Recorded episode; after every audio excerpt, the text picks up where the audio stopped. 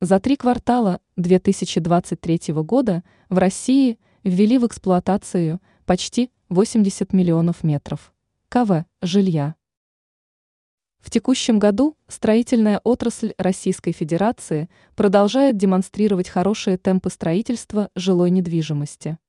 Даже несмотря на то, что Центральный банк РФ начал жестко регулировать выдачу кредитов на строительство жилья, в отрасли возможен очередной рекорд по объемам строительства. Во многом это связано с тем, что россияне допускают возможность дальнейшего роста процентных ставок по ипотечным кредитам – и решили быстрее начать строительство. Как информирует ТАСС, по данным Росстата, за первые три квартала в России ввели порядка 80 миллионов метров КВ жилья, что на 0,7% больше, чем за аналогичный период прошлого года.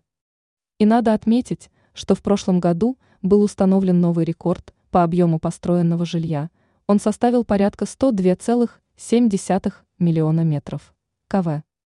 В текущем году, по предварительным прогнозам, этот показатель можно будет улучшить и ввести в эксплуатацию до 105 метров КВ жилья.